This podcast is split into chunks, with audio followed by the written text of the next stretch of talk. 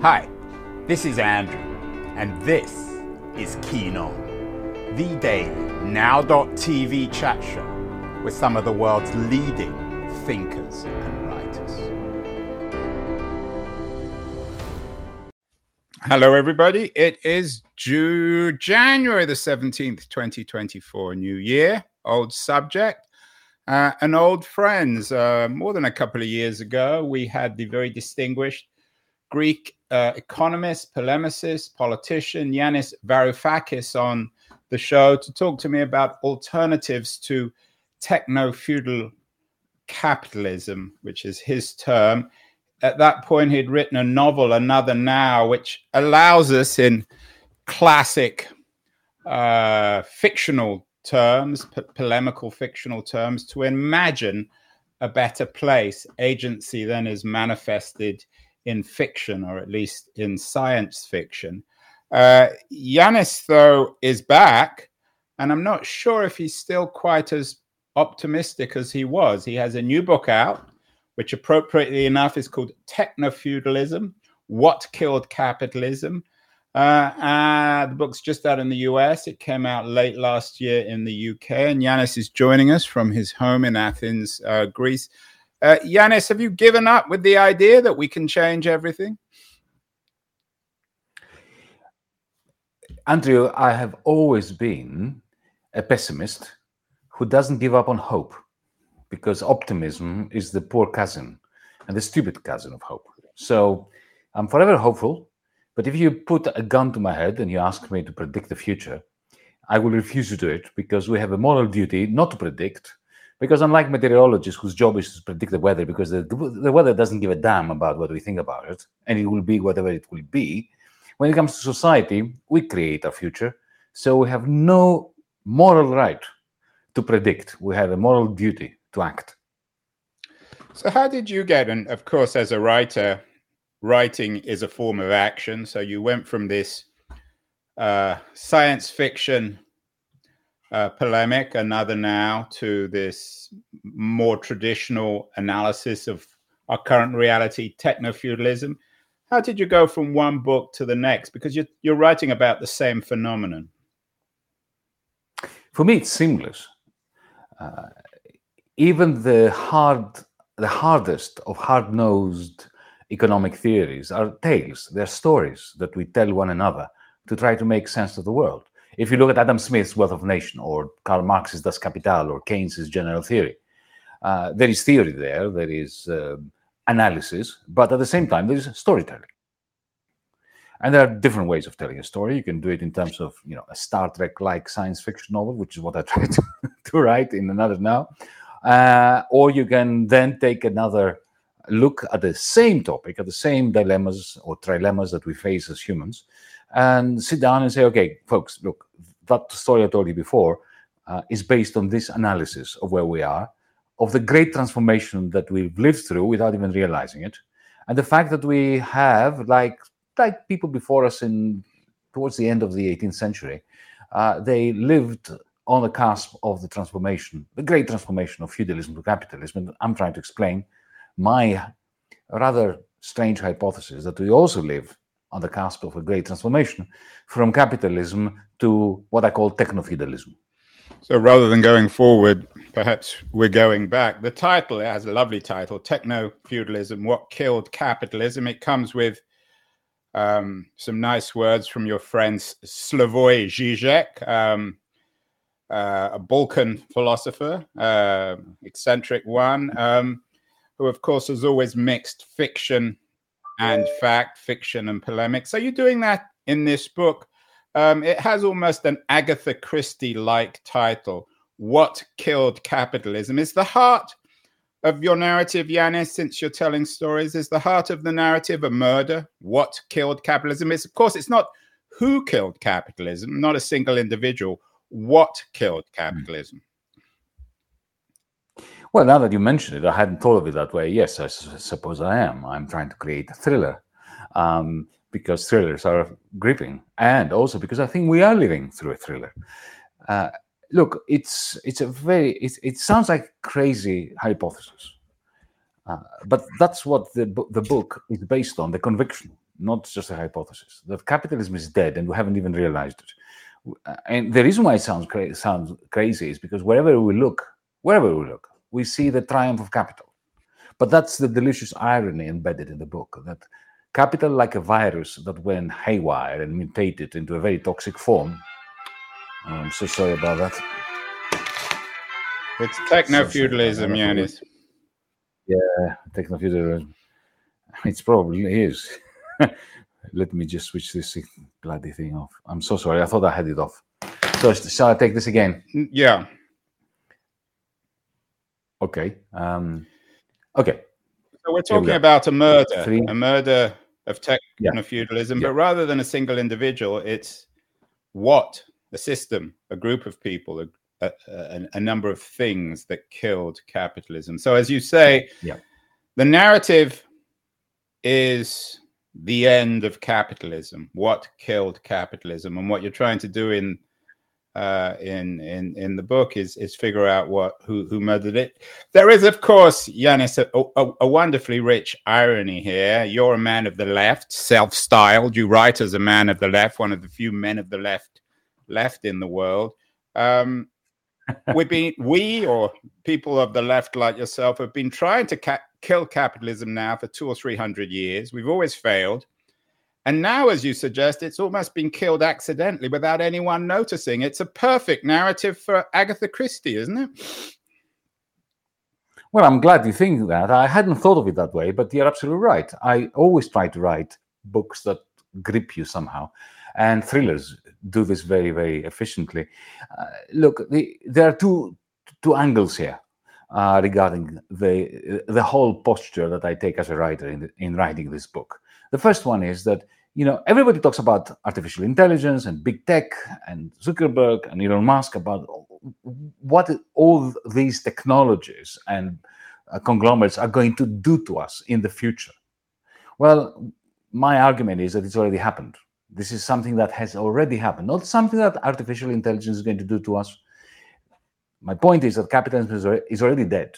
We don't even know it yet. We, it, it, it, it was unnoticed by us while it was happening. But in a, in, a, in a sense, this is not too dissimilar to what people in the 1770s and 1780s uh, went through because feudalism was dying all around them and they hadn't noticed until capitalism got a real grip 100 years later.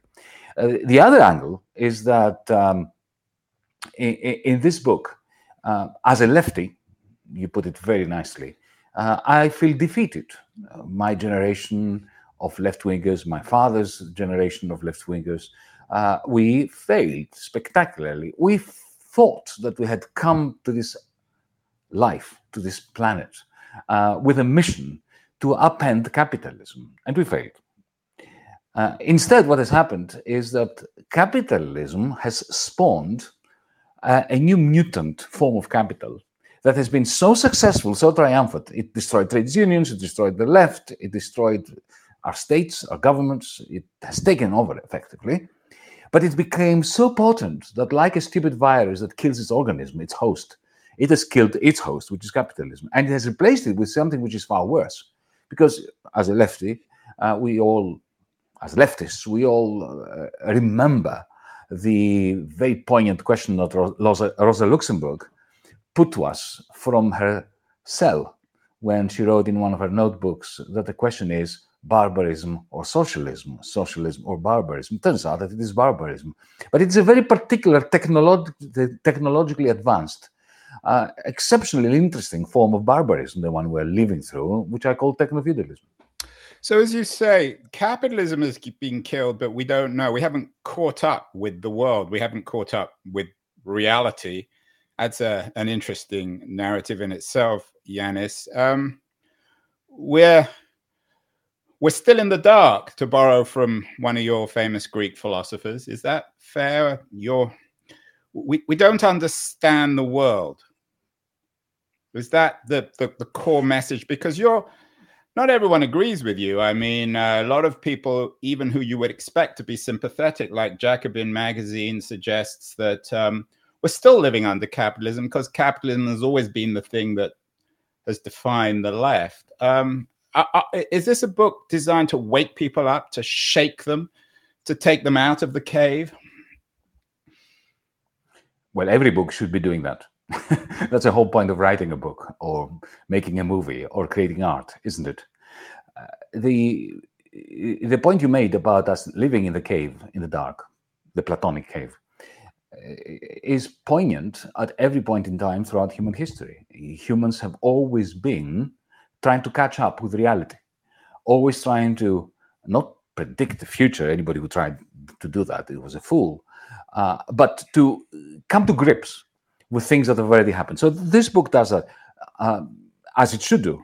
But the, the, the, the interesting question is whether this is indeed a discontinuity, a singularity, a change of regime. Now, you mentioned Jacobin magazine saying, no, no, Yanis, come on. You say a lot of interesting things in your book, but this is still capitalism. Look, Andrew, I always knew that my hardest audience, the hardest room that I would address would be my fellow Marxists, my fellow left wingers. Because, as I said before, uh, we of the left feel that we came to this life in order to defeat capitalism. There comes Varoufakis and says, you know what, capitalism is already dead. So what's our purpose? Uh, it will be very, very hard to convince uh, committed comrades of mine that um, it is time to let go of the word capitalism. We grew up with that. It is the enemy that we live in order to fight against. It will take uh, a revolution, an intellectual revolution, to convince fellow left wingers that uh, it is useful for the left, it is useful for Marxist analysis, it is useful for, uh, for any progressive for that matter, even you know a small L liberal, to understand that this is no longer capitalism. Now, of course, it's a question of definition, isn't it? What exactly do we mean by capitalism? But let me hark back to the end of the 18th century when Adam Smith was writing effectively his textbook on capitalism. Uh, you know, intellectuals back then could have decided that uh, they will not re- refer to the new socioeconomic mode of production and distribution as capitalism. They would call it something like industrial feudalism. You know, Andrew, it wouldn't it, it would not have been wrong instead of using the word capitalism to, to have referred to the new system as a kind of market or industrial feudalism. But it would not have helped humanity grasp the great transformation that this is no longer, even though it contains many feudal elements, capitalism did, it is no longer something that is a continuous, a, an extended continuity of what was going on before. And I think that today, to understand, for instance, to understand the new Cold War between the United States and China, to understand the uh, serious problems we have making the transition to a, a green mode of production and distribution, to understand why did Elon Musk purchase Twitter, to understand uh, why is Volkswagen, know, German car conglomerate, uh, in serious trouble compared to BYD of China or Tesla. Unless you make this mental leap from a way of thinking about the world as a capitalist world to thinking of it as uh, a new socioeconomic mode, something like I call techno feudal. I mean, you can call it something else. We don't have to, to be fetishistic about the word techno feudalism. Call it something else, but it has to be something different from capitalism so as to energize our thinking to think of this very novel and radically new way of relating to one another and to our technologies uh, in ways that are up to date, to put it very bluntly. It's ironic. We've only got our words, uh, Yanis, um, and you use this word techno feudalism. You note that uh, late 18th century economists, in making sense of the market, also referred back to feudalism. So everyone seems to look back backwards. Marx suggested, of course, in his Brumaire, that um, we always borrow the language of the past because we don't have the words to make sense of the future. Did you struggle with this term techno feudalism? The concept's interesting, but it the term itself might be seen to be some as, as as problematic. This idea of going back when in fact we're going forwards I never claimed that we're going backwards. Techno feudalism is a stage beyond capitalism, which was a stage beyond feudalism. Uh, the you know epithet techno um, changes the term in a way that makes it possible for us to. Be. Now, of course, I did struggle with the term. I had another term, but I thought it was a bit. What know, was the just, term? Uh, too smart for um, uh, for for to my own liking. The because you see the, the point I'm making is that capitalism gave rise to a new form of capital, which I call cloud capital, which is a profoundly different form of capital to every other kind, kind of capital we've had before. And it is hmm. this cloud capital which acted like the mutation that caused the great transformation into what I ended up calling techno feudalism. And the new ruling class are the owners of this cloud capital, whom I call cloudalists.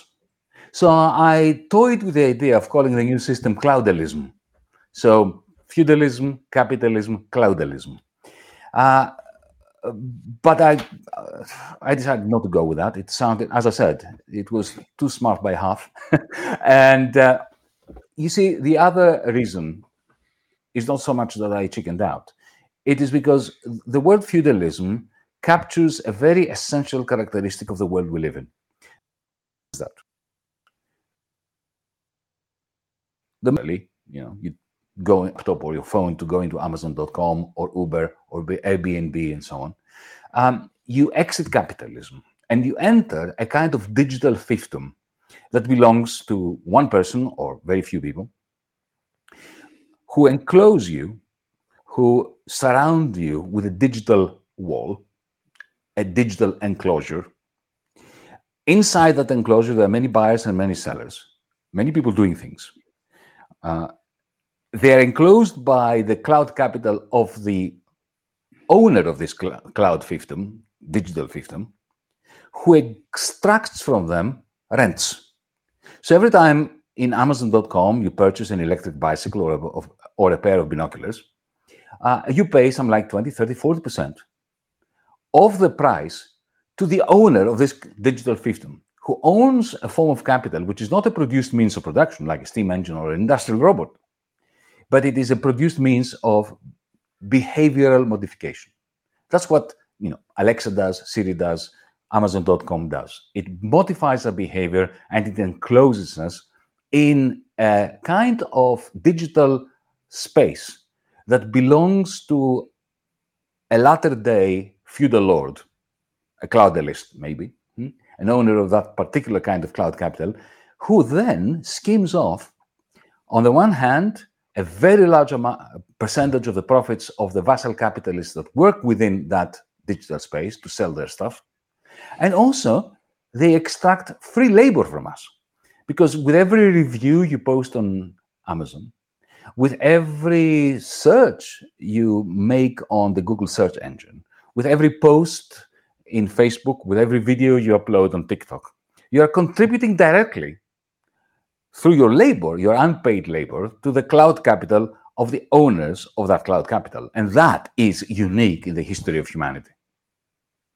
As you say, our brains are being uh, asset stripped in an odd way, Yanis, in thinking in, in, in, in terms of the history of economic systems.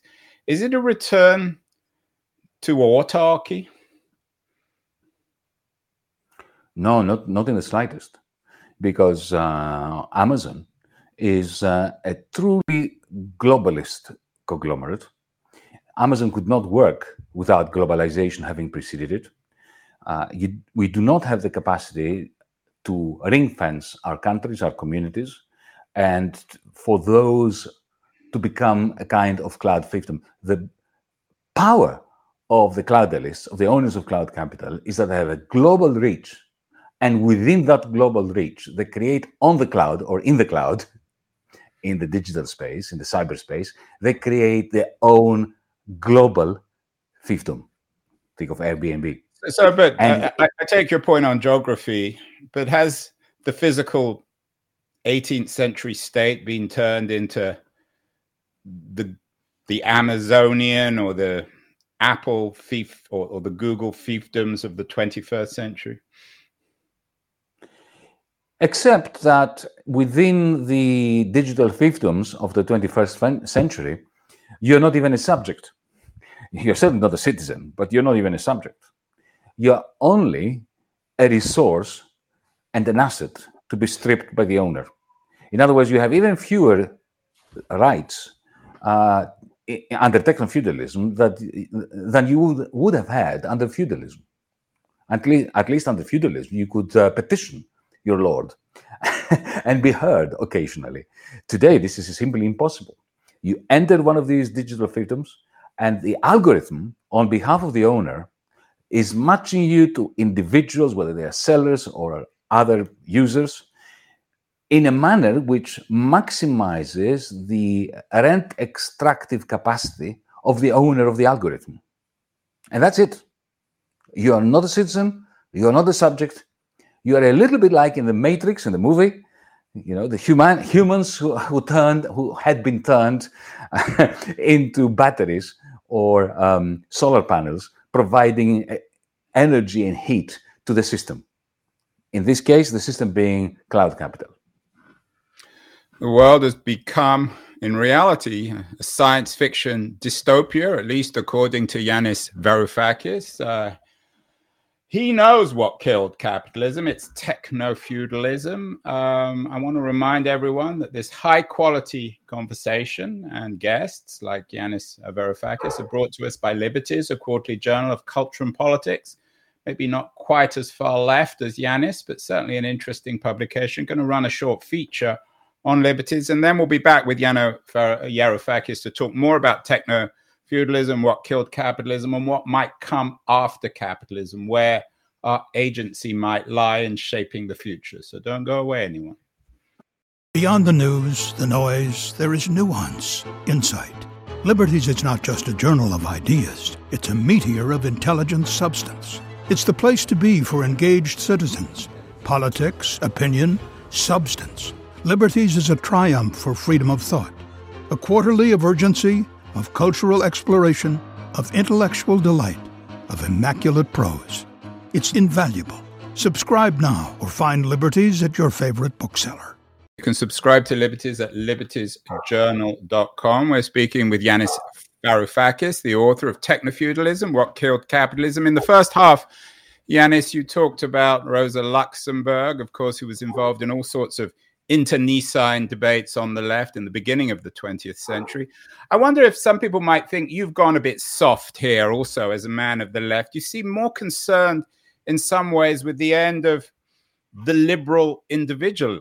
Isn't that something that should be welcome? Certainly, uh, Luxemburg's great foe, Lenin, would have actually welcomed that.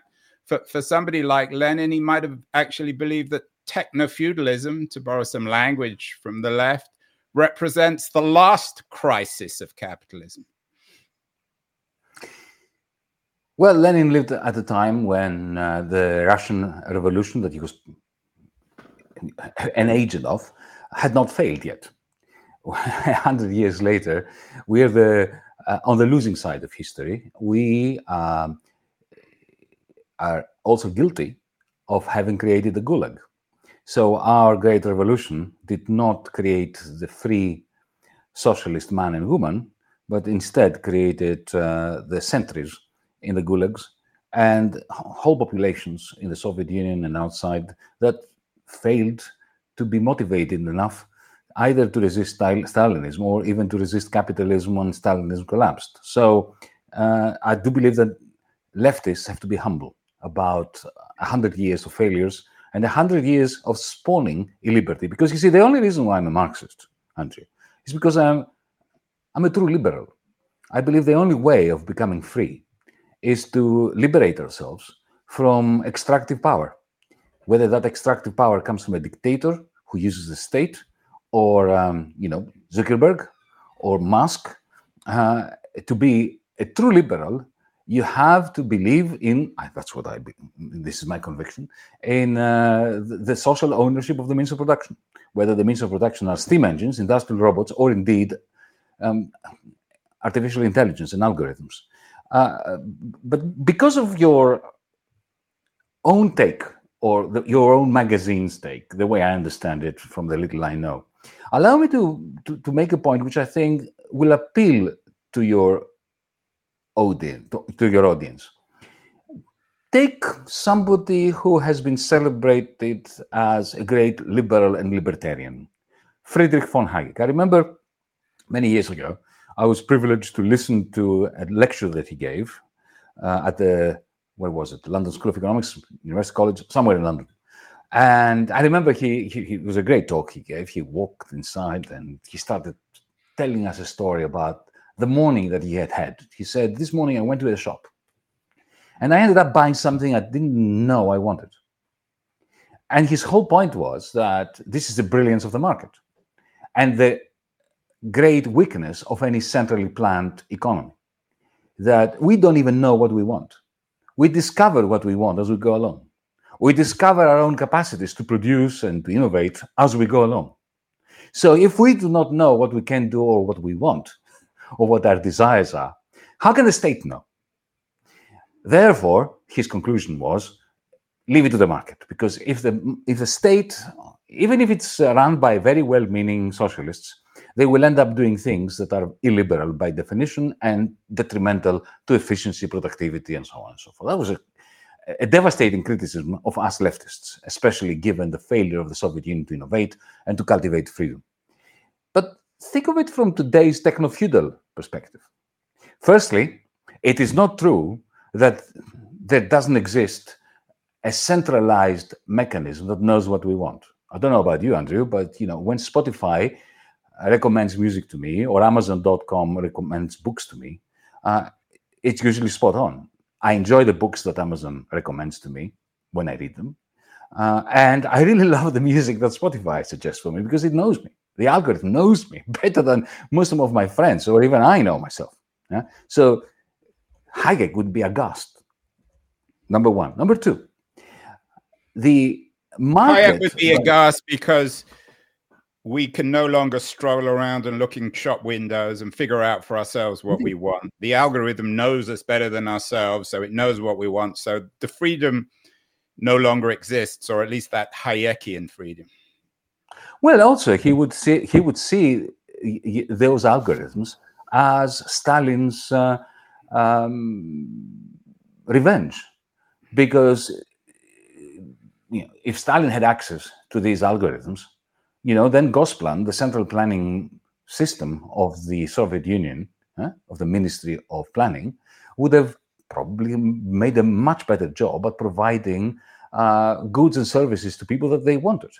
And the second reason is exactly what you said that the market is gone. The moment you enter Amazon.com, you exit the market. Amazon.com is not a market; it's a trading plat- trading plat- platform, and there's a huge difference. And Hayek would be the person that understands it better than Marxists do. So you see, this is why I'm a Marxist, but I'm a very. then, uh, some people might be listening and saying you're a Hayekian. Well, I've learned a lot of stuff from Hayek, but listen, where did Marx get his economics from? He got his economics from Adam Smith and David Ricardo. And indeed, if you read very carefully Das Kapital, volumes 1, 2 to 3, and the theories of surplus value, not once is he criticizing Adam Smith. Not once. He takes the whole model of Adam Smith and David Ricardo does not dismiss it as the thought of bourgeois thinkers. He thought that they were bourgeois thinkers. But what he did was to say, well, look, they're, they're thinking clearly about capitalism, but they, they have not taken their own thinking to its logical conclusion. So he added his theory of the wage. And from there, he got surplus value. From surplus value, he got his theories of the business cycle, of recessions, and the falling rate of profit and the the, the great tragedy of capitalism. But we Marxists must remember that our found, the founder of our philosoph- philosophical school of thought, of Marx, eh, learned from his ideological opponents and treated their thinking with immense respect. I do that with Hayek. I learned a lot from Hayek. Actually, I learned a lot more from Hayek and Friedman than I've learned from many Marxists over the last four decades. Yanis, is there a, a, a, nostalgic element in your book? You, you, I don't know if you formally dedicate it to your father, but you write about your father, your hero in a way, a man who was able to work his eight hours at the factory and then carve off the rest of his life to his family and his interests. You look back at him and that world nostalgically, you suggest that that no longer exists. Um, is there an element of nostalgia there? Can we go back to the world of your father where we worked eight hours a day in a factory we didn't really care about or for people we didn't really care about? And the rest of our lives were completely independent of our employer, of the state, of any formal ideology? I think a liberal, uh, you know, a, a, a liberal Democrat pro-capitalist should be nostalgic because the whole notion of the liberal individual that the right-wing liberal has uh, is now gone. It's it's finished. Now you have algorithms that are causing you to work outside any limits that demarcate your working life from your non-working life. Uh, young people are constantly struggling to imagine what Google wants them to be like because they want a job with Google. So they spend every time they post something on TikTok or uh, on Instagram, they imagine that uh, the recruiter from Google or from Facebook or from any large corporation is going to be uh, looking at their social media profile. So they are trying to invent and to manufacture the self which Facebook or Google would want them to have before they hire them. That is a tyranny. That is a tyranny that any small liberal or larger capital L liberal uh, would um, um, would denounce. I do not look to the past. I am always nostalgic because I believe I'm a romantic, okay? But I don't believe that progress comes from going backwards. I believe that progress comes from going forwards. Uh, and you know, my uh, uh, imagination uh, is replete with the idea that these very technologies, which are now forging our shackles, our mental shackles and our physical shackles sometimes, they can be put to use in order to liberate us from chores, from drudgery, from work that is soul destroying. Uh, I'm not a laborist. I don't want, you know, miners to be mining two kilometers, two miles uh, underground so as to get a job and to get some pleasure out of having an income and uh, the sense of community that miners have. I appreciate that. I respect that. But I would like machines to be doing all the chores, all the work, and for us to be, you know, in a kind of digital agora, having philosophical discussions, or even better, to be exploring the cosmos in star Starship Enterprise. I so, want to get on. I, I want to get to that about how we can get to that uh, ideal, or some people might think of as a utopia. But the more we talk, Yanis, it sounds to me as if the, the heart of your book and your narrative is the death, the death of capitalism, and in an odd way, you seem to be almost mourning it. I always mourn things that have passed I believe that, you know, we are, if you think of our body, our body is, our DNA is full of um, extinct species. So in our DNA, we still have bits of serpents that don't exist anymore, or bacteria that have been merged with our DNA. Now, I don't want to go back to a world where I was a bacterium, okay? but I acknowledge. Who does? I don't think anybody does. I acknowledge. Even the, the most extreme conservative doesn't want to go back to that. Indeed. I acknowledge what has been. I mourn its passing, but I am also a Greek, which means that I enjoy tragedy. I enjoy the mourning, and from the mourning, from the grief, comes optimism. Comes not optimism. I have to correct myself. Comes hope for something better in the future, and a great thirst for creating it, because that's what really makes us alive. So, how are we going to get there? What you're describing in techno feudalism is maybe another way of describing it is techno totalitarianism, where everything is controlled, where we no longer have a private life. It's digital Stalinism. Um, how do we get beyond this? Do you fall? Uh, the, the end of the book comes up with some some fixes. Is it a regulatory issue? Are these all powerful um, all powerful feudal companies, the Amazons, the Googles of the world, do they simply need to be regulated or split up? Might that be the solution? No, that will never work. that is going backwards, uh, going back to the New Deal, going back to Uh, Theodore Roosevelt, uh, you know, what Roosevelt did, Theodore Roosevelt did with Teddy Standard Oil Roosevelt. and- Teddy Roosevelt. What he did was um, quite remarkable and very brave, uh, but it was technically simple to do with Standard Oil. Standard Oil was a monopoly in every state, in most states.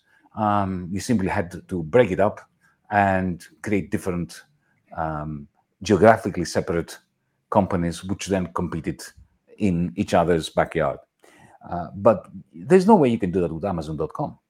There's no way you can break up Amazon.com. How are you going to do that? The whole Well, you could split about it. You could split it into From web what? services and the the the e-commerce store. A lot of people have suggested that. Yeah, but that one is not going to change anything. Amazon.com, you know, the e-commerce is still going to be a techno-feudal entity which extracts huge cloud rents from the people who enter it, and then the Amazon, uh, you know, cloud services will be the same thing. Um, Facebook, what do you do with Facebook? Facebook and Instagram. Um, Facebook and Instagram and WhatsApp are intimately co- connected. If you break them up, WhatsApp either will have to start, start charging people for, for using it, and then it will not become be competitive with Viber and others. No, I just don't believe that the technology is a Okay, so we can't regulate. So Yanis, that's the old way. That's the New Deal. That's FDR or Teddy Roosevelt. What do we do? What can we do in terms of manifesting this agency? You suggest as a Greek you enjoy the tragedy, but Greek tragedy always has a, a moral at the heart, which is a reminder of human agency. Indeed. So, my answer comes in two parts. The first part is that we need to have uh, new property rights. Uh, a new, and the second part, beyond property rights, that includes a digital bill of rights where your data belongs to you, your identity belongs to you. At the moment, it doesn't. And the second thing that, that needs to happen is a, a new corporate law uh, where, for instance, and that will sound bonkers to a lot of people, uh, imagine a situation that that's the basis of my science fiction novel that you so kindly mentioned before another. Now, imagine you have a law which is really very simple. Uh, anyone who works in a corporation has a single share of that corporation, which operates a little bit like a library card at college or university. University, you enter, you enroll at the university, you get a library card, and that allows you to use the library, to use the computer services, and the facilities of the university, of the college. And then when you leave, then you hand it over. It, it is no longer valid. You cannot sell it, you cannot list it. Imagine if shares were like that.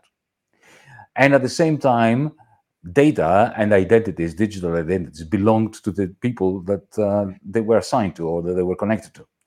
Suddenly, this whole techno feudal order would collapse, and instead, we would have something much closer to a techno democracy. The difficult question is not how that would work.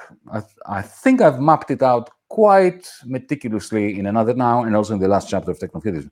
The question that I don't have an answer to, because it is an answer we must all create collectively through a political democratic movement, is how do we get there? How do we defeat the huge power of cloud capital?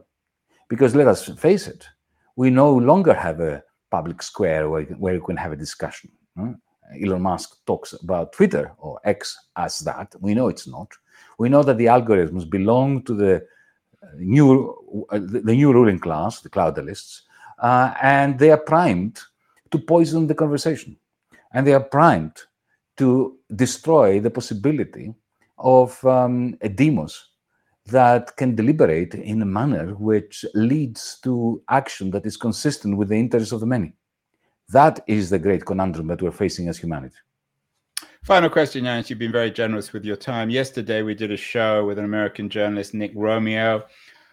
He has a new book out. Everyone's really covering the same ground. His book's called The Alternative How to Build a Just Economy. Uh, Romeo uh, spent some time in Europe, in particular, looking at alternative models to, he doesn't call it techno feudalism, but the, the, the current monopoly capitalism of the 2020s. He sees some models where things are actually changing. For example, cooperative systems in Spain. For you, are there, I mean, all, all this is quite speculative uh, and science fictional, but are there models out there For example, yes. cooperative systems or what the Danes are experimenting with in changing the rules, the laws of corporations? Where can we look to actually find concrete uh, avenues for getting us out of our techno techno feudal uh, cell, if that's the right way to describe it? Oh, there have been some very, very intriguing and interesting, ex- exciting experiments. You mentioned one. I'm not familiar with the particular author that you interviewed yesterday, but I suspect that he talks about Mondragon, which is a yeah. whole area uh, where um, where land and, and capital is cooperatively owned. What I alluded to before, the change of a corporate law, which uh, gives one share, one vote to every employee, is uh, that experience writ large uh, through a very simple change in the legislation. Uh, the, even in the 19th century, you know, Robert Owen in Britain um, created non-capitalist functioning communities. The problem is that but Marx Marx wasn't very keen on Owen, was he? And he was right. He was right because in the end, capital can always absorb these spaces, these capitalist free spaces, uh, because it has the power of the state. One of the great myths of neoliberalism is that it's supposedly against the state. No, it's not at all against the state. Neoliberalism needs the state. It always strengthens the state. Every time a neoliberal is in government, whether that was Margaret Thatcher or Reagan, when they left, they left the state bigger, more indebted, and with more coercive powers than they found it. Uh, and if you think of Thatcher, this is a very good example. Uh, there was a bank, I used to live in Britain at the time, there was a bank called the, the Trustee Savings Bank, which was a cooperative. It had been a cooperative for 100 years. In What does that mean? It means that it was owned by anyone who had an, a bank account there. So it didn't matter if you had one dollar or a million dollars in your bank account, you had one vote. And you were a, you know, a shareholder, equal shareholder of the TSB. And it was a very successful bank. It went on for more than a century. And what does Thatcher do to prove the point that Karl Marx was right? he comes, she comes alone and gives an order to privatize it. And her team tells her, um, Prime Minister, we cannot privatize it because it's not state owned. It is owned by these people. So what she did, what, what does she do? Cunning Thatcher. She nationalized it, and the next day she privatized it. This is why, on the basis of voluntarism, you can have brilliant examples of how society could work very well and very efficiently without hierarchies, without concentrated capital ownership and property rights.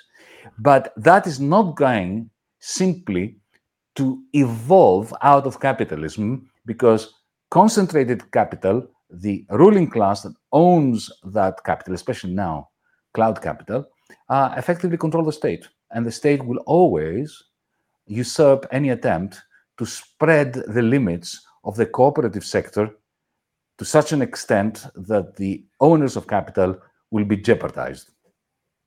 It's interesting you bring up Thatcher. Um, uh, Romeo's book, The Alternative, is a play on Thatcher's argument that there is no alternative to her model.